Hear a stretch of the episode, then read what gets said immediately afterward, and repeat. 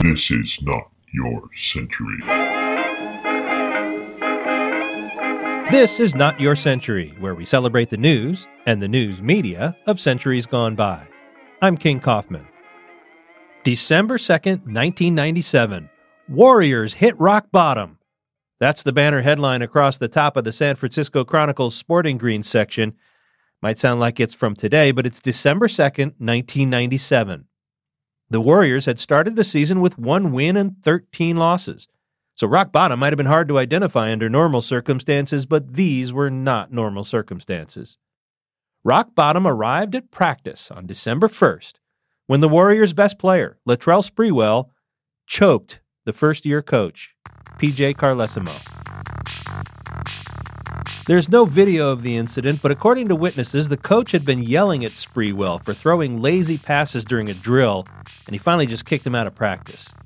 Sprewell walked across the court to go nose-to-nose with Carlesimo, and after a brief argument, he reached out and began choking him. Sprewell later told sixty minutes that he hadn't choked the coach that hard. He said, I mean, he could breathe. He was a colorful figure, that Latrell Sprewell. He was the kind of guy where that's his second most famous quote. The two were separated, but after he took a shower and got dressed, Sprewell returned to the practice court and, according to the Warriors organization, punched Carlesimo, a punch that one source said would have scored points in a boxing match. The whole thing might have stayed in-house if not for the three-inch scratch on Carlesimo's neck. Reporters noticed it. Sprewell and Carlesimo had been at odds all year, something that wasn't unusual for either of them. Sprewell was a six foot five guard who'd been the Warriors' first-round draft pick out of Alabama in nineteen ninety-two. He'd played well at times. He'd helped the Warriors win fifty games and make the playoffs in his rookie year, and he was a three-time All-Star. By the nineteen ninety-six ninety-seven season, the year before the choking incident, he was the best player on what was now a bad team. But he'd feuded with point guard Tim Hardaway for years, and he'd protested when the Warriors had traded his close friends Chris Webber and Billy Owens in nineteen ninety-four. In the current season, ninety-seven ninety-eight, Sprewell had refused to talk to the media, which was never great for a player's reputation in the days before they could communicate with fans directly through social media. Carlesimo was new to the Warriors, but he was a combative guy who'd come from the college ranks, where in those days you could treat players pretty much however you wanted. And he'd gotten into beefs with several players in his first N B A job with the Portland Trailblazers. The Warriors had been trying to trade Sprewell all year. They'd been trying to trade everyone. They were one and thirteen. But now that wasn't going to happen. So the Warriors voided Sprewell's twenty-three million dollars contract and suspended him for the rest of the year. Sprewell got his contract reinstated in court, but he was finished as a Golden State Warrior.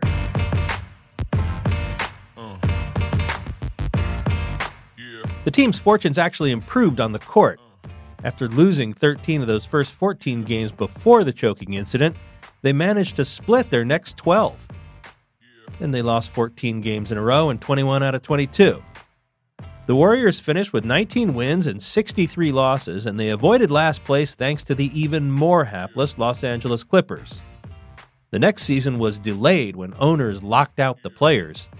The two sides came to an agreement in January nineteen ninety-nine, allowing the season to start, and the Warriors managed to trade Sprewell to the New York Knicks and actually got N B A players in return: Terry Cummings, Chris Mills, and John Starks.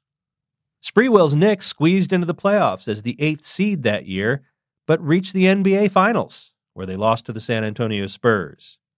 He played five years in New York, where fans embraced him, and he remains a popular figure. In two thousand three, he was traded to the Minnesota Timberwolves and helped them to the best record in the Western Conference. That next offseason was when he uttered his most famous quote.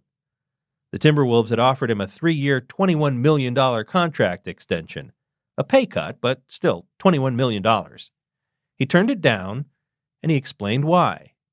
He said, I have a family to feed. Carlesimo would coach the Warriors for that one lockout season and a third of the next one before he got fired. He's mostly been an assistant coach and a T V analyst since then.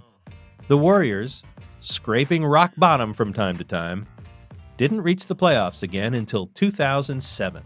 Uh. This has been Not Your Century, a production of the San Francisco Chronicle. Audrey Cooper, editor-in-chief. Get great journalism today at s f chronicle dot com. I'm King Kaufman. Talk to me on Twitter at king underscore Kaufman. We now return you to your century.